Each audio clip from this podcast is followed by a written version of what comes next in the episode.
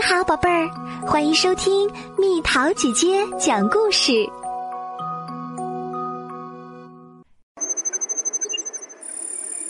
万能的炸药。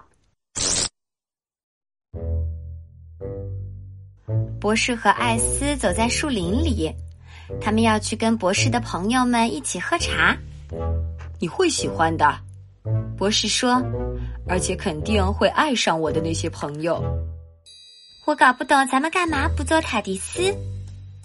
艾斯埋怨道：“因为在空气新鲜的树林里散步比什么都美妙。”博士解释说：“太沉闷了。”说实在的，艾斯却不这么认为。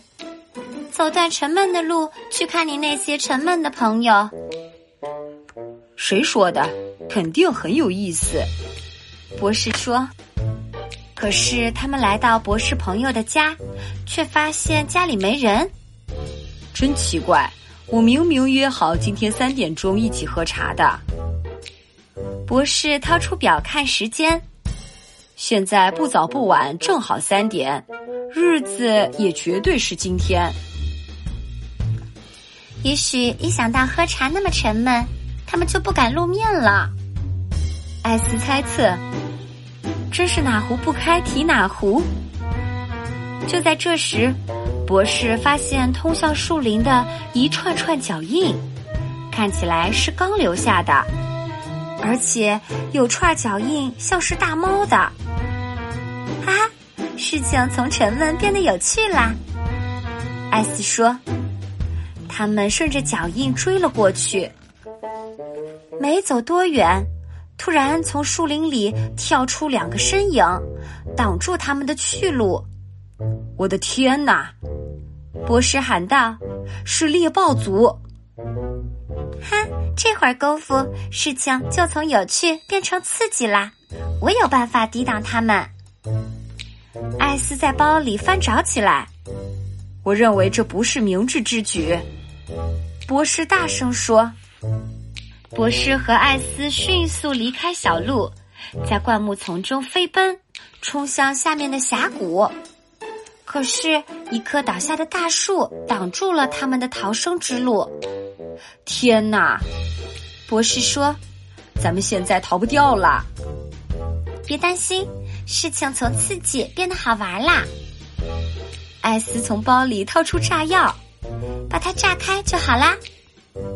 我认为这不是明智之举，博士说：“咱们还是爬过去吧。”来到峡谷顶上，他们看见不远处有个身影。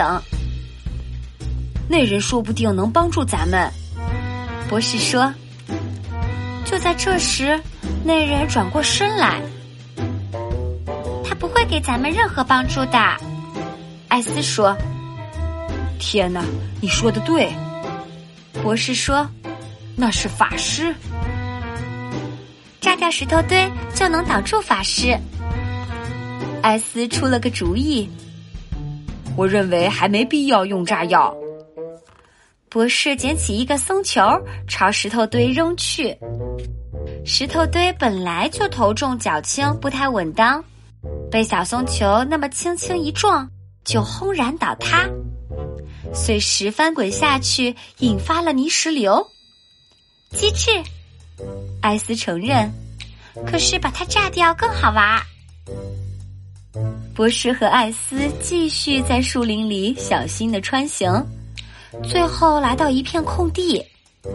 这时，他们才发现猎豹族到底做了什么。他们把博士的朋友们抓了起来。咱们需要的是这个。艾斯咧嘴一笑，举起了炸药。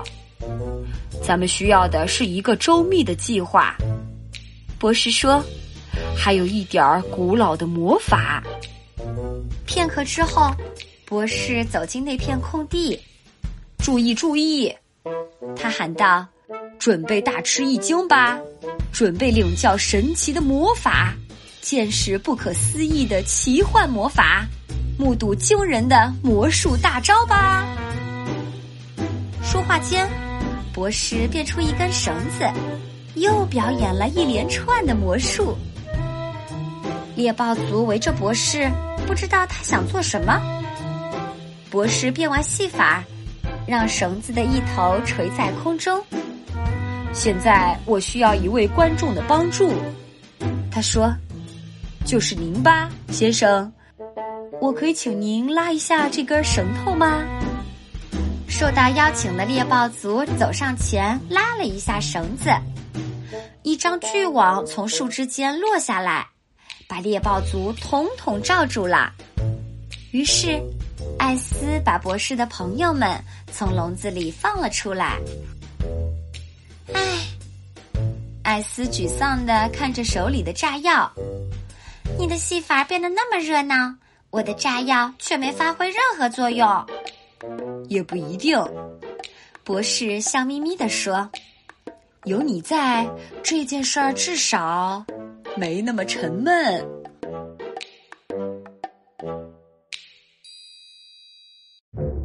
好啦，小朋友们，故事讲完啦。为你介绍第七任博士。神秘博士是一位来自加里弗雷星球的时间领主，他有两颗心脏，拥有重生的能力。第七任博士是神秘博士的第六次重生，他习惯戴着一顶白色礼帽，手拿问号手柄的黑伞，好像随时要献上一场喜剧表演。